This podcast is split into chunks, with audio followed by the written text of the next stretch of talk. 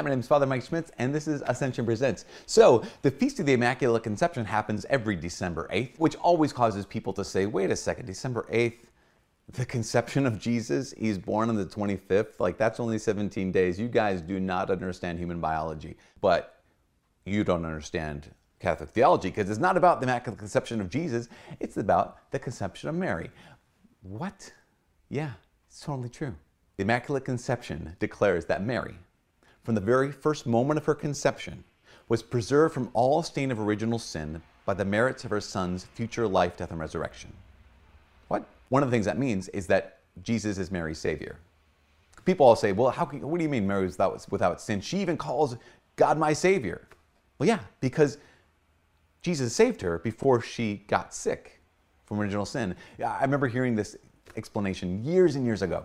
They said, imagine this. Imagine there's this worldwide epidemic, this virus that was rampant, and you were going to get it, and if you got it, you were going to die. And then along came Dr.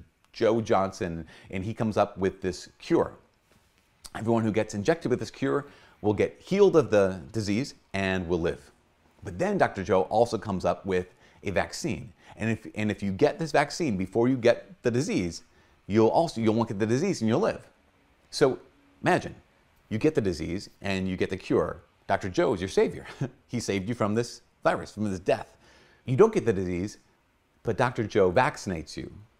Therefore, you are preserved from getting the disease. Dr. Joe is still your savior. In a similar way, how you and I have been saved by Jesus if we've been baptized, and if we continue to be saved by saying yes to his grace, is after the fact. We got sick, original sin. But the way that God saved Mary is he preserved her. He gave her basically the vaccine before she even got sick. Again, it's by what? By the merits of her son's future life, death, and resurrection. People say, What? The future life, death, and resurrection? Like, how is that possible? Because that would have happened like 47 years before Jesus died and rose from the dead, right? So if Mary was roughly 14 when she conceived of Jesus, and then Jesus died when he was roughly 33, 47 years earlier, um, that seems likely that it would be retroactive. The, how would it go through time like that? God's merits go through time like that? Well, I would say that's a great question. How do God's merits go through time 2,000 years into the future and affect us? Because that's what we believe by, by the power of the Holy Spirit. That's what we think. That's what we say because God's outside of time. He can go to any moment in time if he wants. Okay, so that's one thing. But here's the question is like, well, why, why would that happen? Well, let's look at these two stories. Let's look at the story of the fall, right? In Genesis chapter 3, you have one man and one woman, and they're both without original sin. So Jesus isn't the first person without original sin, and Mary isn't the first person without original sin. Adam and Eve are made without original sin. Now, Jesus is called the new Adam, right, by St. Paul. Um, so there's old Adam, Genesis chapter 3. Jesus is called the new Adam, Question If there's an old Adam and an old Eve, and there's a new Adam, doesn't it also make sense that there would be a new Eve? Let's look at the story. Genesis chapter 3. Here's the woman without a sin, and an angel of light appears to her.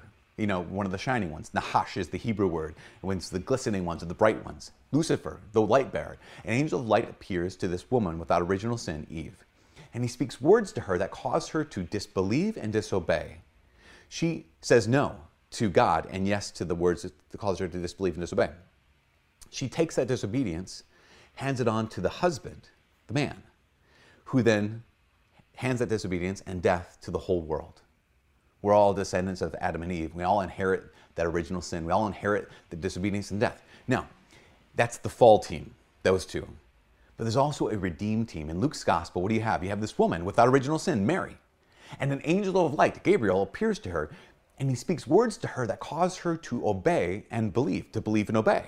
When she says yes to God's message in that and trusts him, she then hands on that obedience to the one conceived in her womb, the man, who then, when he says yes to the Father, he hands on life to the whole world.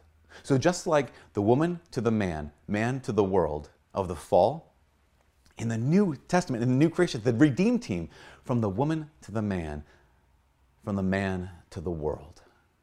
That's why Eve is called the mother of all the living, Mary is called the mother of all the redeemed. Well, why would God have to do that? Why, why, he could just do it on his own? He could totally do it on his own. God could save the entire world on his own. That's why St. Augustine had said, The God who willed to create you without you is not willing to redeem you without you. The God who created you without your permission does not want to redeem you without your consent. Think this is like the mystery. This is the, the, the way God does things, right? That he could do it on his own, but he wants us to work with him. You think, what was the work that God asked Mary to do? This is remarkable because we believe Mary's like the greatest saint who ever lived. What was the work God asked her to do? Did he ask her to like start a movement, to start an orphanage, to start hospitals, to start schools, to start whatever? No, he just, this is the crazy thing. Some people think that we think Mary's amazing because on her own strength, her own goodness, her own beauty, her own whatever. False, not at all.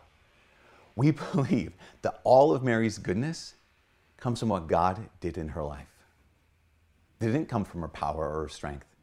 That all of Mary's goodness, just like the goodness of any of the saints, did not come from her. It came from what God had done in her life. And she simply said yes.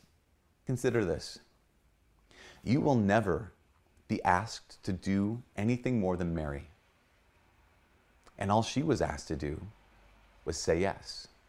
So here we are on the Feast of the Immaculate Conception. My invitation is this say yes to God regardless of whether um, you've been living like a rock star in the good way, like a rock star saint, or like a rock star not in the best way.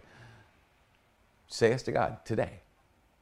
You cannot go wrong when we say yes to God. From all of us here at Ascension Presents, my name is Father Mike. God bless.